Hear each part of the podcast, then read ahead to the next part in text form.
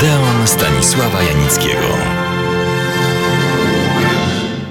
Zacząłem nowy sezon Odeonu od opowieści o jednym, ale bardzo dobrym i bardzo ważnym filmie polskim Westerplatte Stanisława Różewicza. Dzisiaj chciałbym opowiedzieć o życiu i losach jednej polskiej artystki, uwielbianej przed ale też i pamiętanej po wojnie. Artystki, która była, nie przesadzam, prawdziwym zjawiskiem, przede wszystkim na ekranie, ale też na scenie. Jej imię i nazwisko, proszę bardzo, Helena Grosówna. Kiedyś, przed laty, już Państwu krótko starszym przypominałem, a nieco młodszym opowiedziałem. Jest to jednak artystka, która zasługuje nie tylko na pamięć, ale i na dokładniejsze poznanie. Jej wizytówką są takie role filmowe, bo to możemy obejrzeć, jako że filmy się zachowały, jak pokojówka Zuzia w Dotku na froncie, fantastyczna tancerka w tajemnicy panny Brinks, ale przede wszystkim w trzech przebojach polskich wszech czasów.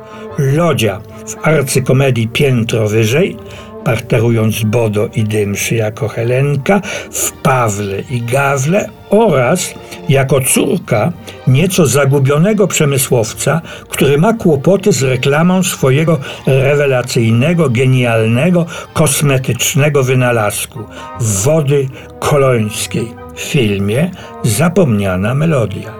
Tu tworzy parę, która natrafiła na nieprawdopodobne przeszkody, ale w końcu pokonuje je z uśmiechem na twarzy.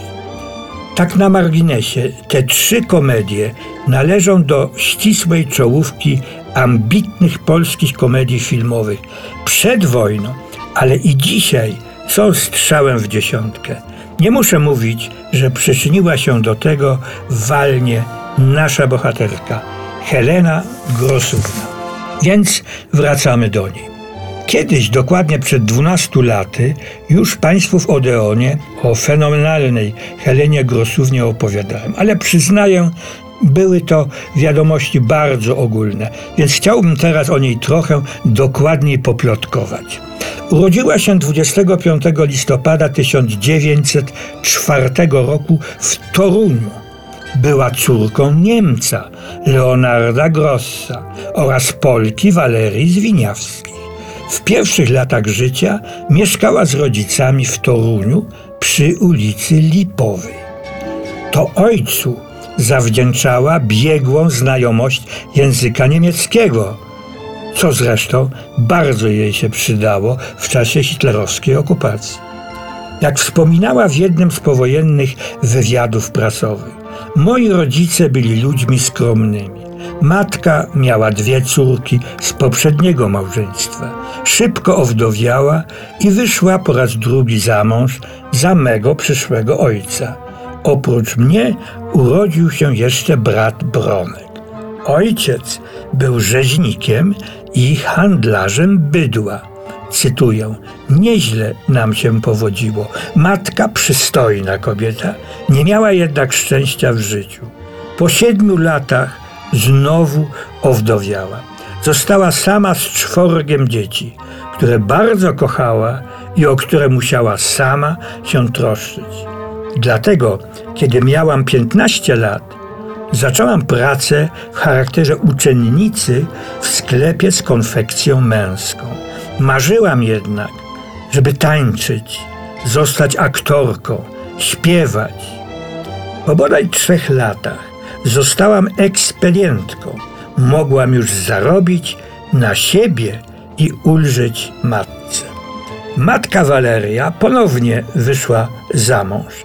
Helena miała więc przyrodnie rodzeństwo, a rodzina przeprowadziła się na ulicę Wodną. Helenka uczęszczała do szkoły na Łąkowej. Placówka istnieje nadal. Ponoć już tam tańczyła na zsuniętych ławkach, a echo tych wydarzeń możemy odnaleźć w filmie Zapomniana melodia. Szybko dostrzeżono u dorastającej Helenki niezwykłą urodę, wdzięk i talent do tańca. Ona sama zresztą konsekwentnie podążała za swoją pasją. Jak wspomina, któregoś dnia w czasie przerwy obiadowej, a trwała ona dwie godziny, spotkałam koleżanki. Szły do teatru, gdzie śpiewały w chórze. Poszłam z nimi.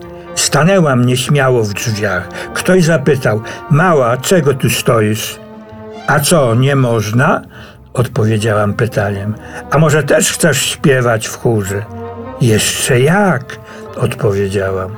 Polecono pianistce, żeby mnie przesłuchała. Po próbie powiedziała: Głos słaby, ale bardzo przyjemny. I tak zostałam chórzystką. Zapisałam się na roczny kurs tańca. Matce nic nie mówiłam. Dopiero sąsiadka, która pracowała w szatni, zapytała moją mamę, pani Gros, czy widziała pani swoją córeczkę w teatrze na scenie? Mama była zaskoczona. Moja córka na scenie tańczy i śpiewa.